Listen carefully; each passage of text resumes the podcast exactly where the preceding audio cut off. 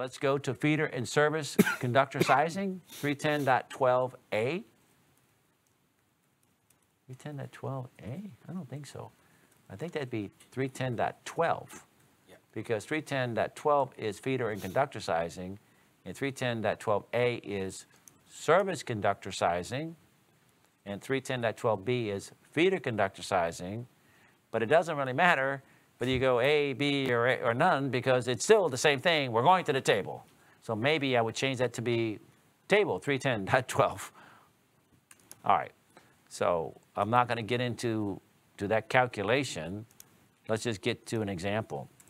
310.12, the feeders are B, as shown here, if it carries the entire load supplied by the service. 12A is the service conductor. That looks like it's not pointed to a service conductor down here in this point right here. Uh, 310.12A. And at 310.12D is the neutral conductor, which we did not talk about. And we're, we could, we will, maybe.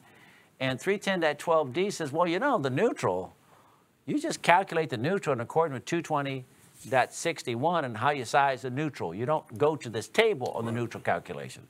Now, if you want to put a full-size neutral, obviously you can have your neutral size to the table. But if you want to get that neutral size to the unbalanced load, you'd have to go to 220.61 to size that. Service conductor size example.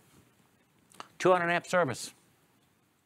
Now, we don't know what the calculation load was, right? We just know that if you put a 200 amp service, just the size conductors. You're with me?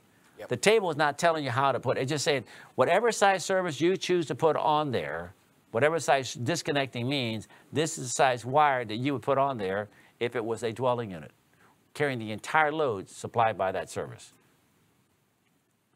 200 amps. Brian, looking at your table, 310.12. This is where there's no conductor ampacity adjustment, and we're never going to assume a conductor ampacity adjustment. And 310.12, Hold on one second. Hey, it's gonna be our service. there. Everybody see that there? Is that a Yep. 2 aught? Two aught. Okay. Let's go to the next example. Uh, oh, by the way, 310.12 cannot be used to service conductors for two-family or multi-family dwellings. I think it tells us that in uh, 310.12. We're going to take a look at that in a second. Mario, what, where's that? Highlight that. Where it tells us I cannot use this. It's only for one or two. Oh, is it just saying, does it tell you you can't use it? It Says or it is- in the main rule, it says for one family dwellings and the individual dwelling units of two family and multifamily dwelling. Okay, so I'm making a statement, you can't use it, you can't use it for two-family or multifamily because it says it can only be used for one family. You can't use the service as for service conductors. Okay, are you telling me I can use this for duplex? For the individual feeders, if they, if they, um, Okay, look what I'm pointing to, Mario. I can't use this Oh, no, for that's the correct. service of a duplex. Yes, that's correct. Okay, so duplex would not be a dwelling unit. We know that 310.12 applies to dwelling units that supply the entire load. I'm talking about the duplex service conductors, 310.12a. Then B, feeder conductors. Feeder conductors are 210.12b, and of course, if you carry the entire load supplied by the service, right, Brian? If we go to B here, Yep. well, nothing has changed. Go to the supplying table. The entire load associated with individual dwelling unit. And there's, okay. And what do we have here? So feeder conductor supplying, by the way, did I say the dwelling unit, you could use it? I didn't say that you could use it. Maybe on this one right here, we can make a reference here on 310.12b that section, table 310.12 can be used if we circle these conductors right here, that these individual feeder conductors would be permitted. Maybe my corporate will pick that up, back on that 310.12. Okay, back, we, Oh, okay, now we're showing it here. Oh, no, we're showing it here. Feeder conductor supplying the entire, uh, okay, so it's okay here, but it can't be for the service. That's service conductors. All right, we got that one taken care of. Feeder conductor supplying the entire load associated with the dwelling unit can have the conductors to the table where there's no conductor ampacity. So it also would apply to the individual dwelling units, and maybe the title could say that, of a multifamily dwelling. So we can maybe clean up that title there. I like that graphic. That's kind of cool. Feeder conductor example, how we size them. What size feeder conductor is required if the calculated load for a dwelling unit requires a 200 amp disconnect rated 200 amperes and the feeder conductors carry the entire load supplied by the service? Well, we're going to go to the table. If we take a look at table 310.12, 200 amp is going to be, Two aught copper or four aught aluminum. is this a feeder? Yeah, okay. So it's a feeder, which is really B, telling you to use the same table. If it was a service, it's A, telling you to use the same table. All right.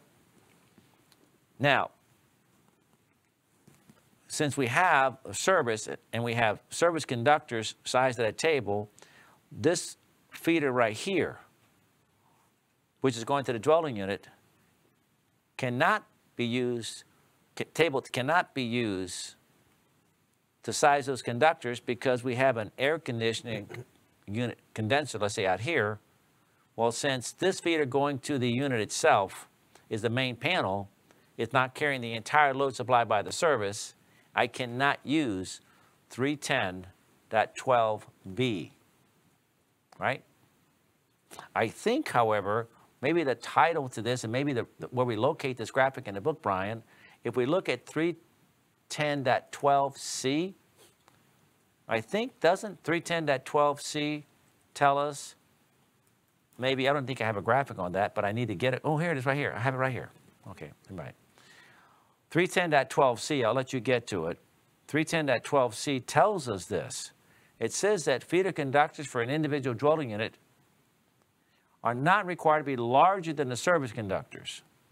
So looking back at this graphic here, in no case shall a feeder for an individual dwelling unit be required to have an ampacity greater than that specified by 12A or B, which is greater than the table. So looking at this graphic back here,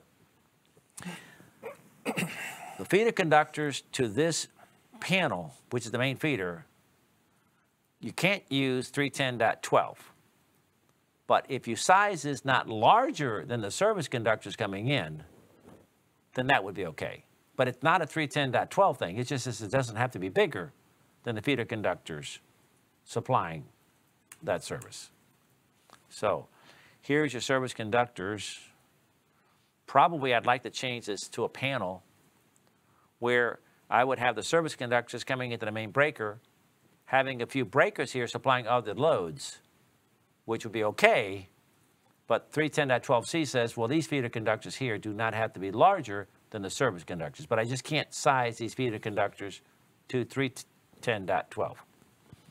And I just want to throw a comment out there. It's really easy to get twisted up and start chasing your tail on the language in here because one second you're saying, hey, you can't use 310.12, and then the next second you're saying, well, you can't use it, but the conductors for the feeder don't have to be larger than the service conductors, so uh, don't think that means that you can use 310.12 to size feeders. That just means that whatever size the service conductors are coming in, you don't have to be any bigger than that. It wouldn't make any sense to require them to be. Well, if you have a 200 amp feeder, a 200 amp service disconnect, we're using two aught wire coming into the service, main breaker, and then you're going into the panel, you got all these breakers going inside here, now you're gonna run wires to this 200 amp panel inside. Right. You surely can use the two aught wire because what you would have had is you had a 200 amp breaker and you had the feed through lug, so that means you're being protected by a 200 amp overcurrent device, which means you would have had to change the 2 aught wire coming. You would have had to allow the 2 aught wire coming in, but then you'd have to change the 3 aught wire going into the 200 amp panel. Yep. This is just simply saying you don't have to have that wire going in any larger than that was required. Okay, good point. Neutral conductor sizing. Neutral conductors permitted to be sized smaller than the phase conductors. Which I have some uh, some questions here. Let's see if we have this here. Um, no, I'm not going to explain those questions.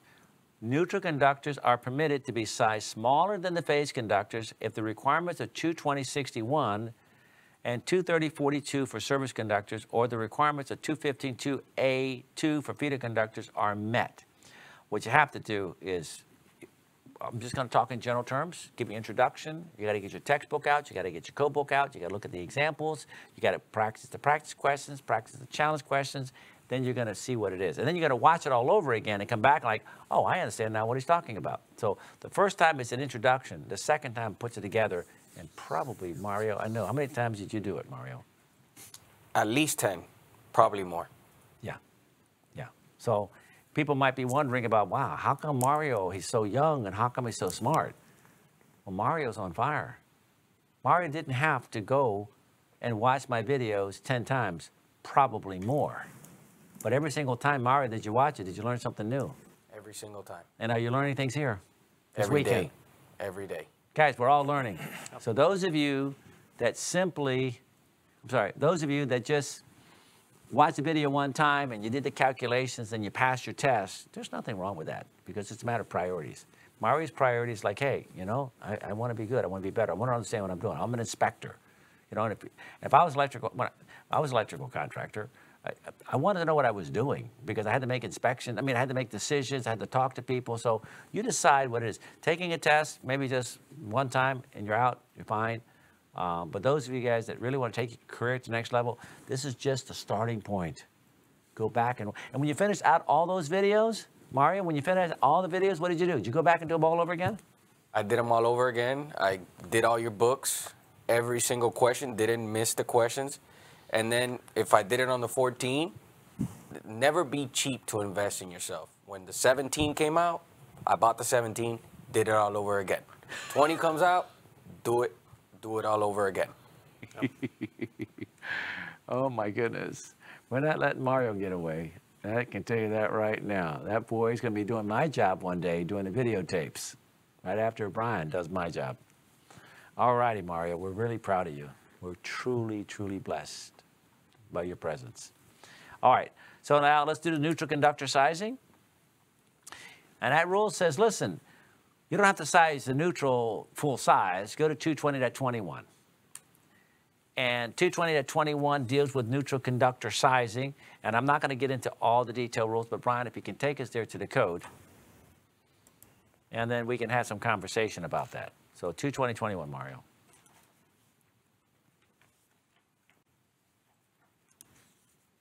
Oh, actually, I'm not covering the neutral calculation right now.